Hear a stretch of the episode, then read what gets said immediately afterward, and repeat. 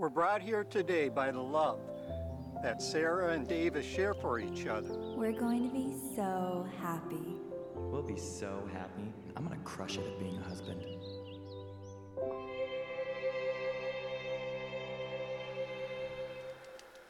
I really hope she looks like her picture. Pete says she has a good personality. That's a red flag. Davis? Whoa, that is one beautiful personality. Cutie alert. Thank, Thank you, Pete. Pete. uh, sorry, I uh, oh. I got you a latte. Oh. I hope you like it. Thanks, latte. Why did I just say that?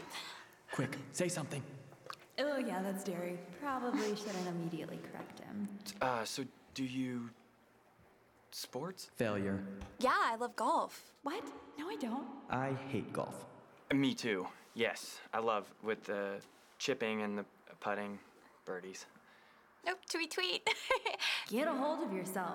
Um, so what are you looking for in, in a relationship? Oh my gosh, I'm gonna die alone. Oh. Um, you know, it's, uh, um... Someone just like me. Someone who's just kind of their own person. Someone pretty adventurous. Someone who likes to stay at home. Someone who'll just listen to me. Someone who doesn't talk too much.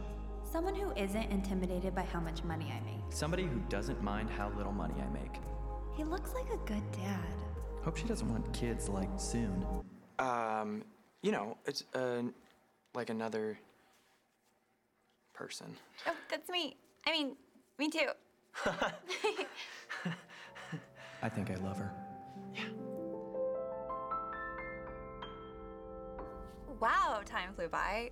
It's over? Think fast. Oh, yeah. Oh, yes. Yeah. Um, you gotta... Uh, do you want me to... Huh. Maybe... Should I give her a hug? Is that weird? No. Okay. No, kiss. Ha, okay. No, wait. Oh, my gosh. What do I do? S uh, this is great. What is this happening? Yep. Okay. Ooh, it smells good. Well, I just see it. Well, you messed that up. It's okay. We'll crush our second date. So, yeah, this, those have been some fun bumpers in this series. And um, we are on week three of these series. We're going to review week one and two in a second here. But we're going to start um, by one of the fun things we've been doing this series. We collected photos of couples in the church and asked for their marriage advice.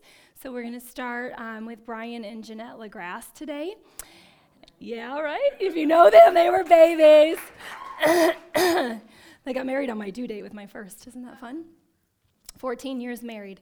fifteen, sorry, fifteen. All right, so their advice is patience. Disagreements are going to happen. Try to remember that your spouse most likely has good intentions. That's Brian and Jeanette's advice. And then the next couple is Brian and Joan Kerr.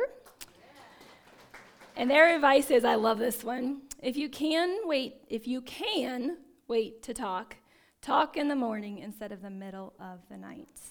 I like that one. And you know what? Is that we actually went through that in our first year of marriage, because Chris is like, you're not supposed to let the sun go down in your anger. I was like, I'm going to get more angry if you keep talking to me because I want to go to bed.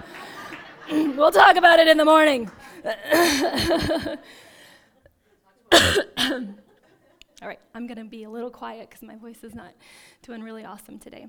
So um, in our series that we're in, What Happy Couples Know. Our first week, Ben talked about these things that were in this box that he had called my hopes, my dreams, and my desires. And the idea that we all bring into marriage our hopes, dreams, and desires. Whether we realize it or not, we do.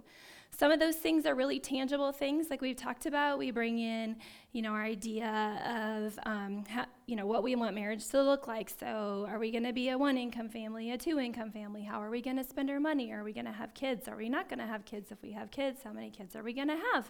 Um, are we going to buy a house? Are we going to rent a house? Are we going to live near my family? Are we going to live near your family? Are we going to live near no one's family? Um, you know, exactly what does that look like? And so those things, you know, maybe we can wrap our minds around a little bit. Um, but we also bring into uh, our marriage um, intangible things. Um, and I'm just going to read off some of these things. Let them kind of sink in, think about these. Um, respected, desired, admired, cherished, protected, defended, trusted, prioritized, pursued, attracted to. All right, so we bring in tangible things, but we also bring in intangible things, probably things, expectations that we don't even realize are there.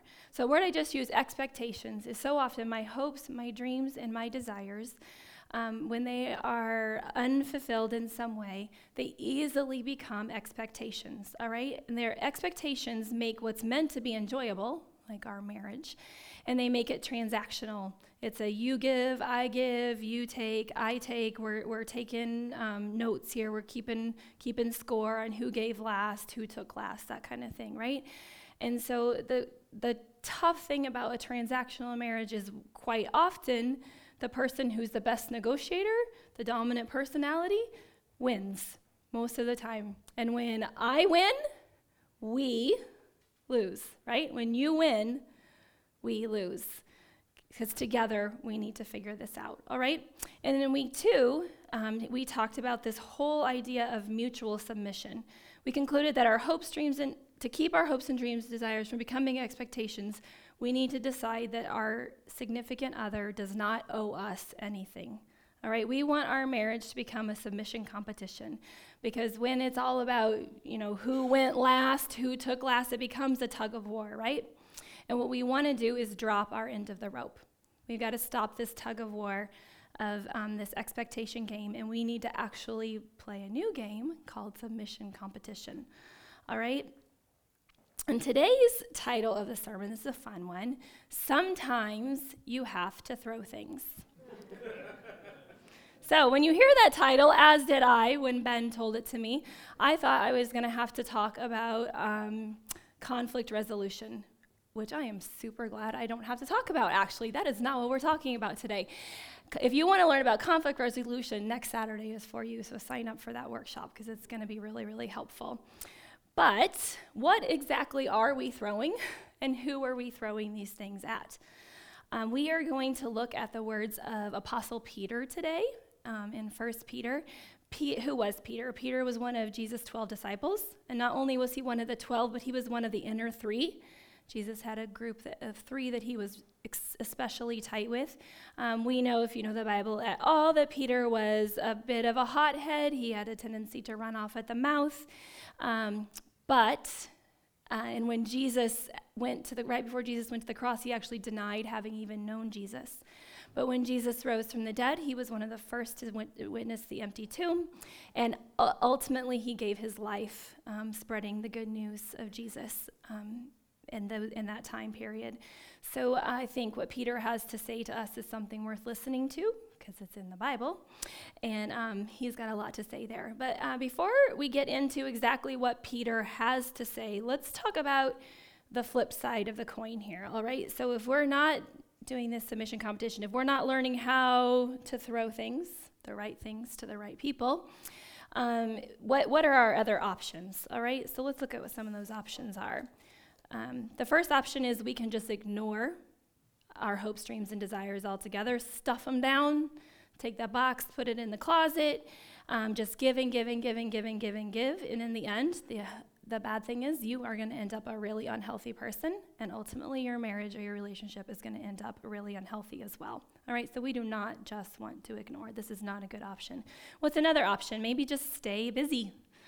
All right, I think we're all really good at this, especially in today's culture. Um, we just get ourselves really, really busy. Um, busy at work, busy with the kids, busy with our ex, our CrossFit gym, whatever it is that we're getting ourselves busy with, right? We're just going to get ourselves busy so that we don't have to face um, these unmet expectations head on. And finally, you could just find someone else.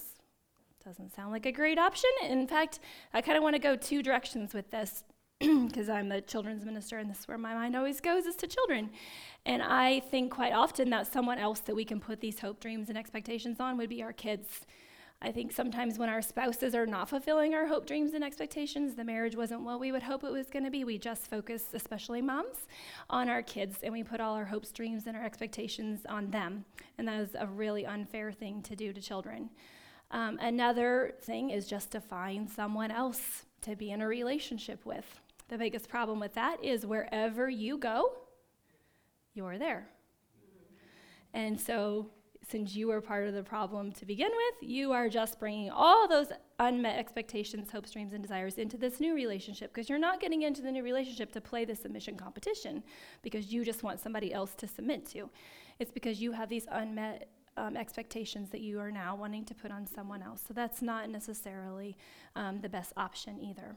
All right, so these options are not our good options. What is it that we're supposed to do? Um, we are going to look at First Peter five, five through seven today, and we're just going to impact it kind of statement by statement here today.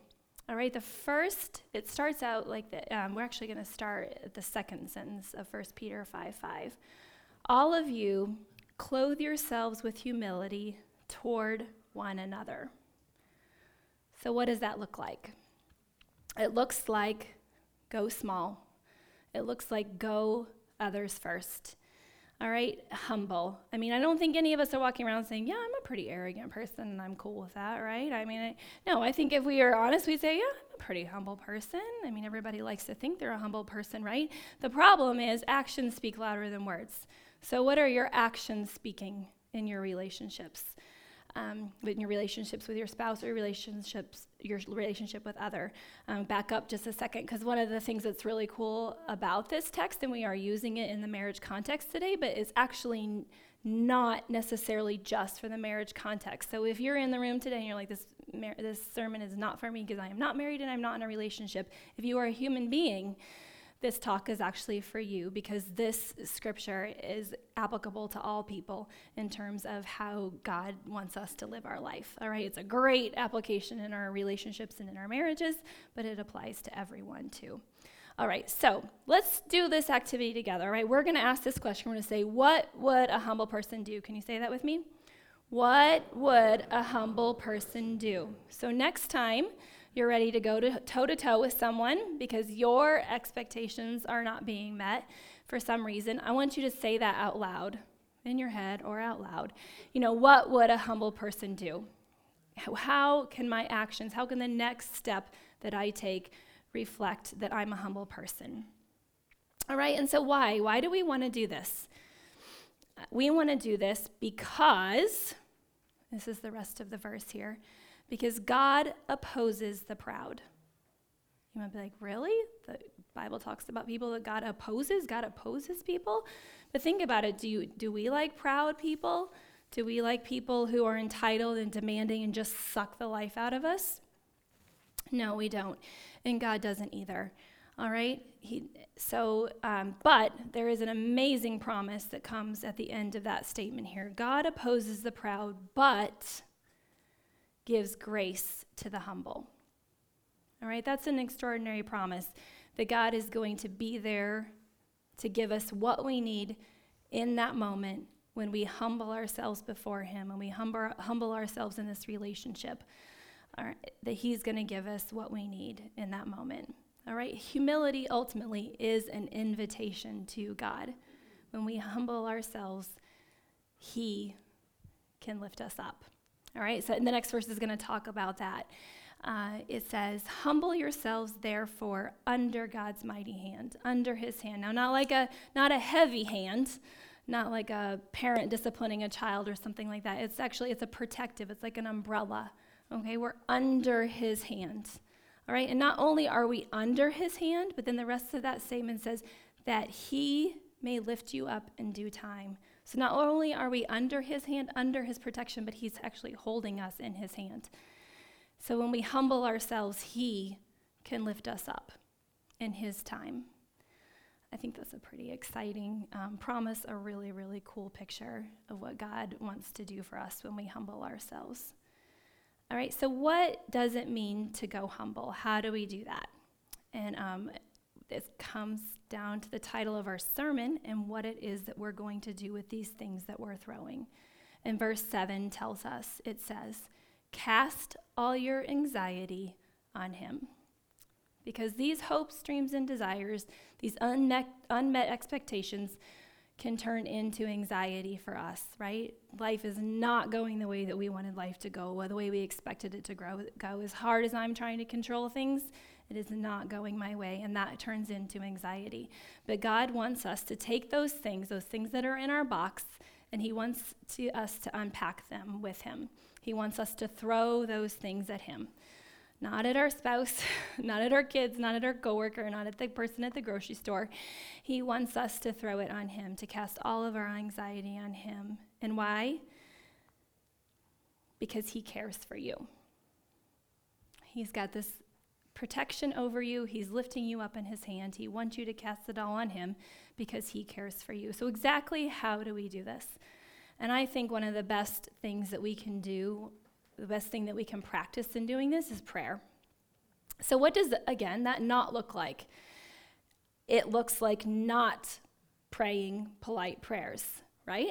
Because we're angry, we're fed up, our expectations are not being met, our anxiety is ramped up, and we are there. We don't talk nice to other people. And you know what? God's saying, bring it to me. So when you bring it to him, it doesn't have to be polite, and that's okay because God is big enough to handle what it is that you need to say to him. He's given you permission to bring it to him, to say it to him. So bring it to him, say it to him. It does not have to be polite, all right? And it doesn't have to be a formal prayer. I know some of us, that's how we grew up learning to pray, were formal prayers. And there's a time and a place for that in your life, but it's probably not when you're angry and you need to cast your anxieties somewhere else. You're gonna need to be honest. All right, we need to pray honest prayers. We need to tell God what we're dealing with and let him help us unpack that. All right, and I also think when we're praying, posture matters. Um, you know, most of us are taught to pray like this. We close our eyes, we bow our heads, we fold our hands. But in this type of prayer, when you are casting your anxieties on him, all right, these are the things that are messing up your relationships big time. When you need to be get honest with him, you need to probably change your posture even in prayer. All right, I'm gonna recommend maybe even falling on your knees, right? Why we fall on our knees? Because falling on our knees is a sign of surrender, right? These things in our box that are making us crazy now, we need to fall on our knees before God and we need to surrender those things to him. And then maybe we need to raise our hands. I know I love to see people raise their hands in worship. There's such such a beautiful picture. And who else? Who else raises their hands? Who goes like this? Children, right? And so there's something in raising our hands to God, to looking up to him. You know, picture a child. There's a trust there, right? A child doesn't put their hands up you to hold if they don't trust you, all right? So when we do that, when we lift our hands to God, we are saying, I trust you. I am going to cast my anxieties on you because I know you care for me. I know that you are going to help me through this. You are going to take care of this for me. All right, so let's get on our knees, let's raise our hands, let's get in a posture of full surrender to God. Because the truth of the matter is, if it's important to you, it's important to your Heavenly Father. He wants you to be honest with him about what you're going through and what you're dealing with, all right? And the really cool thing, as we start to unpack these things with God, is a lot of times we start to see the things in our box differently.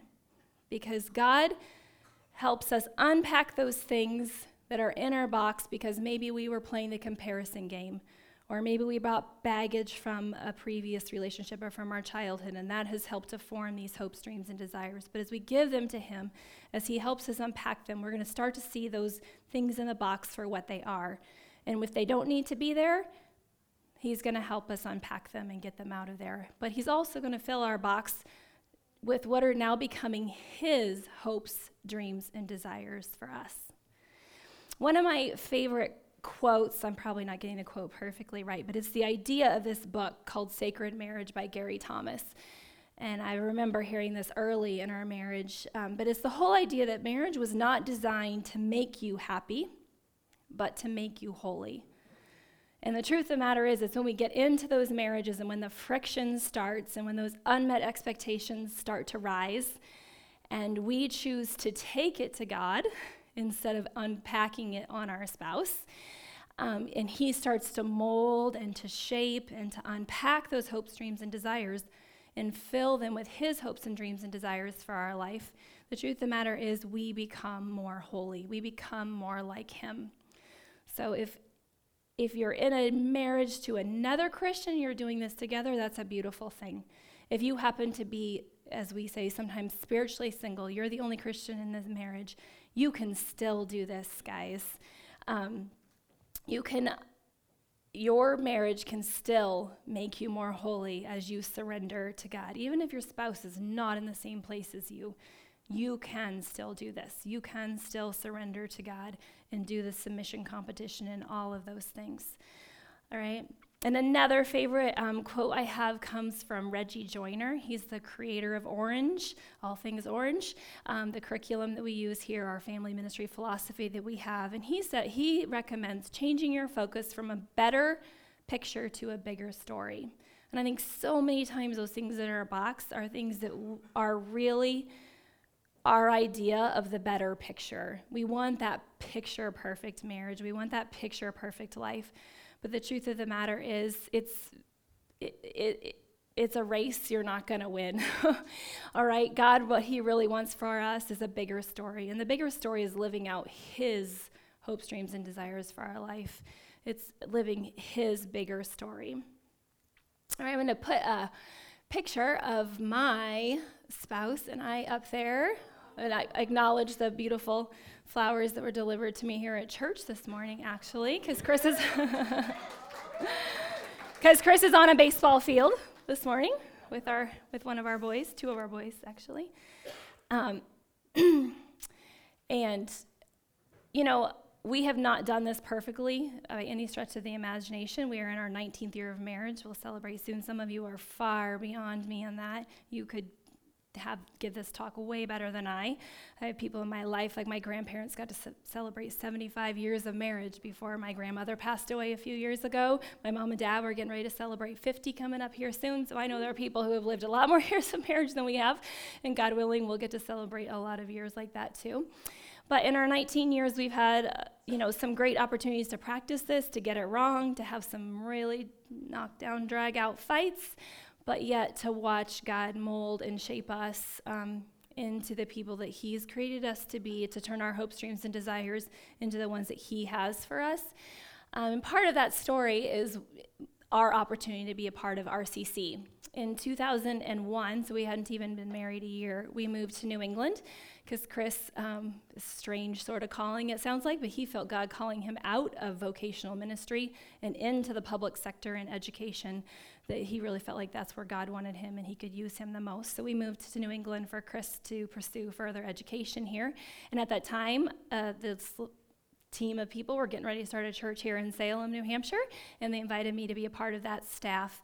And so since um, two thousand one, I have been on the staff here in the role of children's ministry, family ministry. I've worn a lot of different hats over the years, but God has blessed me um, tremendously over those years as well. We, um, you know, career changes and lots of school years of education and walking the road with the church. We've also added four children to our family.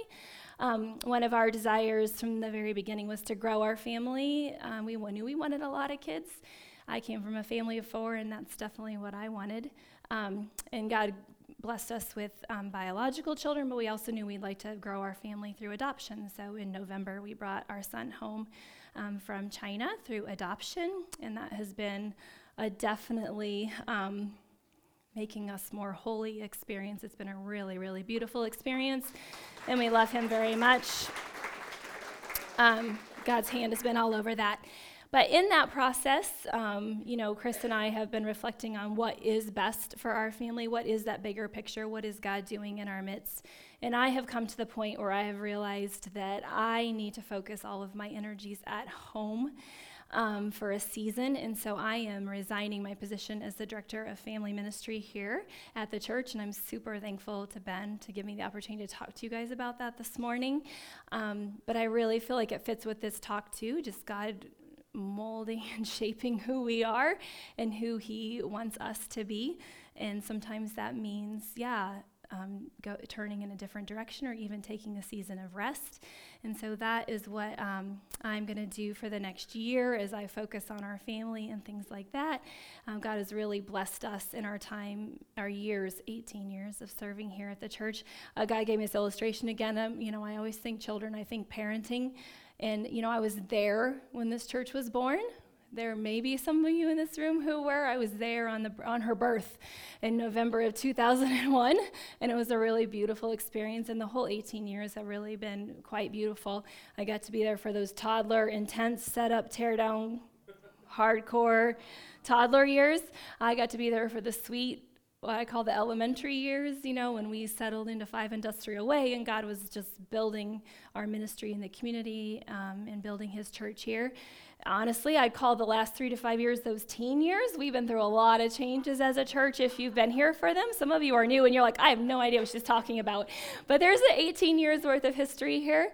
Um, and, you know, we've been through a lot of staff changes, facility changes, lots and lots of changes.